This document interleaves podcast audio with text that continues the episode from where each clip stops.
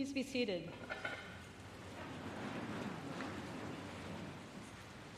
Episcopal priest and blogger Father Tim Schenck calls Trinity Sunday that day when every rector in all of Christendom scrambles to find a seminarian to preach or a curate. Last week, Father Michael joked that I would be explaining everything that you need to know about the Trinity this morning because, of course, of the notoriously abstract and esoteric ways in which the Trinity has been explained. We can joke about it now, but through the centuries, people have actually lost careers, property, sometimes even their lives, due to perceived incorrect teaching about the Trinity. Hopefully, I won't have to worry about such dire consequences today. Although I have no problem being heretical when my views are clearly correct and it's the church that's wrong. but the Trinity is an area where my views are pretty orthodox. But before I explain it all for you, as promised, uh, I want to take you back to three years ago, an appropriately Trinitarian number, to when I was still an intern and doing my ministry study year at Church of the Ascension in Sierra Madre. It's a moment that I'll never forget. About a week after I started that internship, a 16 year old member collapsed suddenly while watching TV at home and fell into a coma. The rector at that church, Father Michael Bamberger, had done more than due diligence and visited the hospital every single day since Ryan had fallen into the coma. So I was surprised when on Sunday morning he insisted on trying to squeeze in a few minutes in between services to go see Ryan again because the family told him that they thought he was going to be coming out of his coma that morning. Father Bamberger's training style is to have his interns shadow him and go wherever he goes and watch everything that he does. And so he grabbed me after the first service and said, You're coming with me. And we drove down to the hospital. And I was thinking, This is ridiculous. We're only going to have like five minutes at best. And the kid probably isn't even going to be conscious yet. This is a waste of time. But when we arrived and stood in the opening of the ICU, Ryan was indeed awake and the moment that he looked up and saw Father Bamberger standing there, they both instantly began weeping. I didn't know either of them at that point, but I could see how meaningful it was for the two of them to lay eyes on each other at that precise moment in time. It was clear to me that there was more going on than just whatever relationship existed between the two of them Father Bamberger represented the whole congregation that Ryan had grown up with, present in that hospital room with him and his family, in that sacred moment when it became clear that he was going to survive and he had his whole life ahead of him.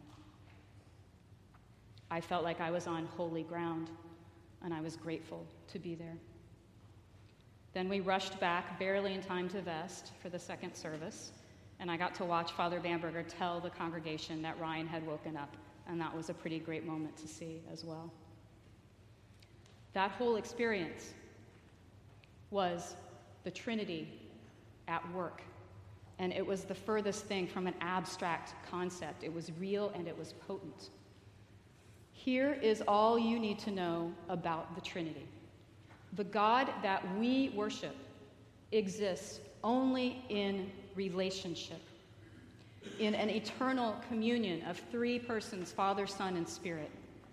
And so that means that we cannot be Christians alone. Because if you do not experience life, lived in relationship with your community, you can never really know Jesus.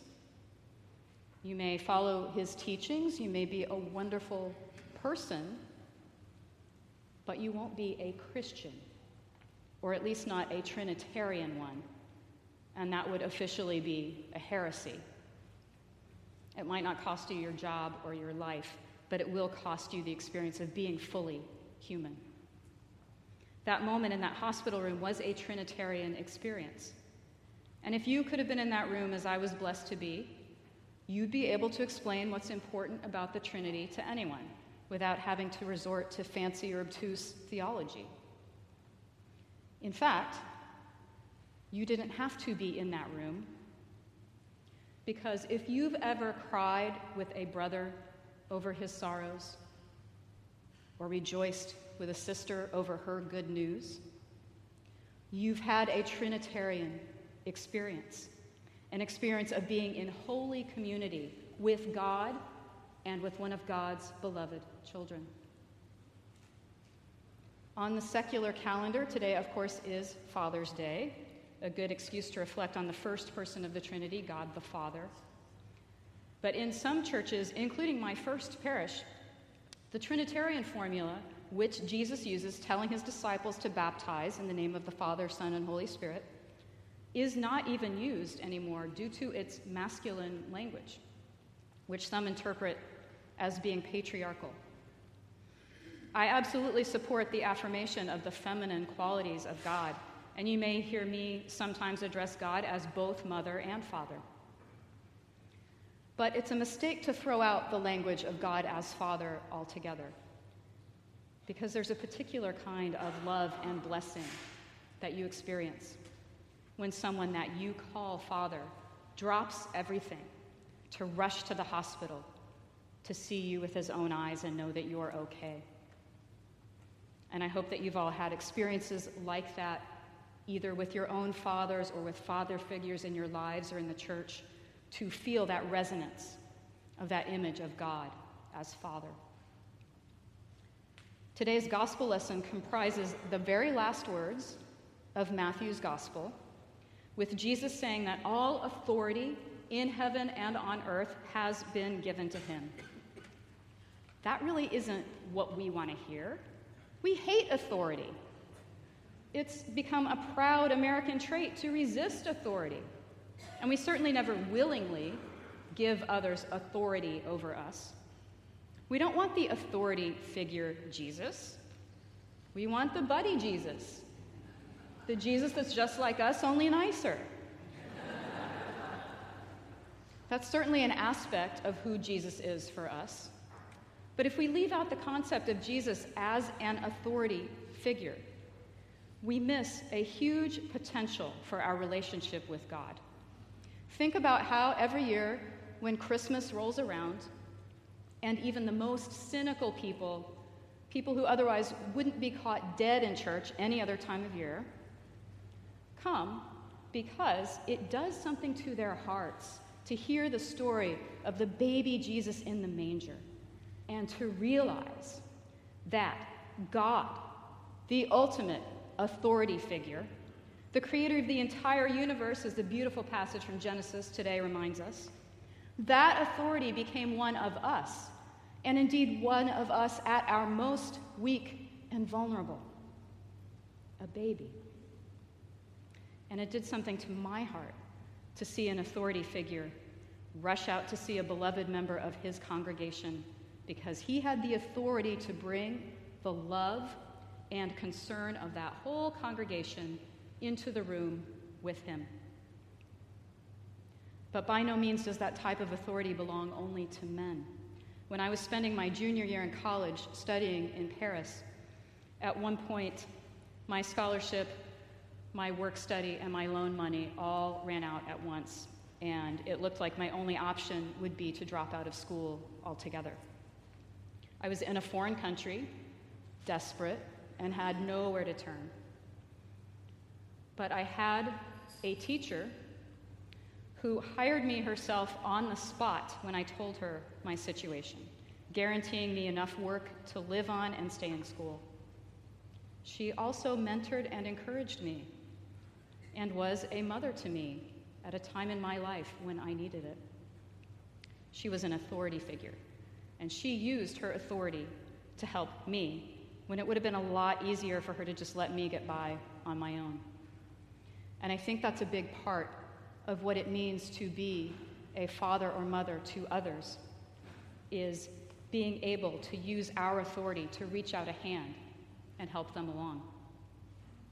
The language that we use specifically in church of father, mother, sister, brother reminds us that we have a relationship that goes much deeper than being members of an organization together. Like it or not, we are a family.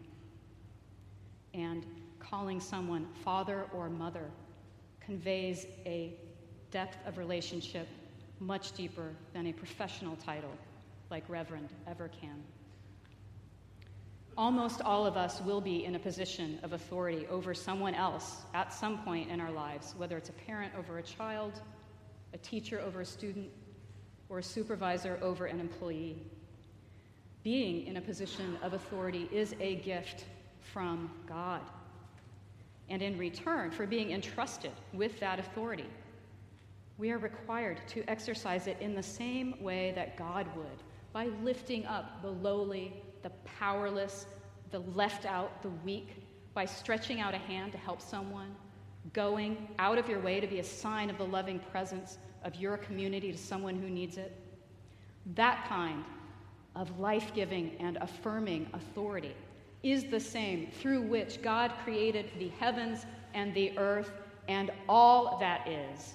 On that authority, the authority that is wielded by the Father and ruler of all the universe, we can trust that when His Son says to us this morning that He will be with us always, even to the end of the age, there's nothing abstract or esoteric about that at all we can trust that it is simply and authoritatively true. In the name of God, Father, Son, and Holy Spirit. Amen.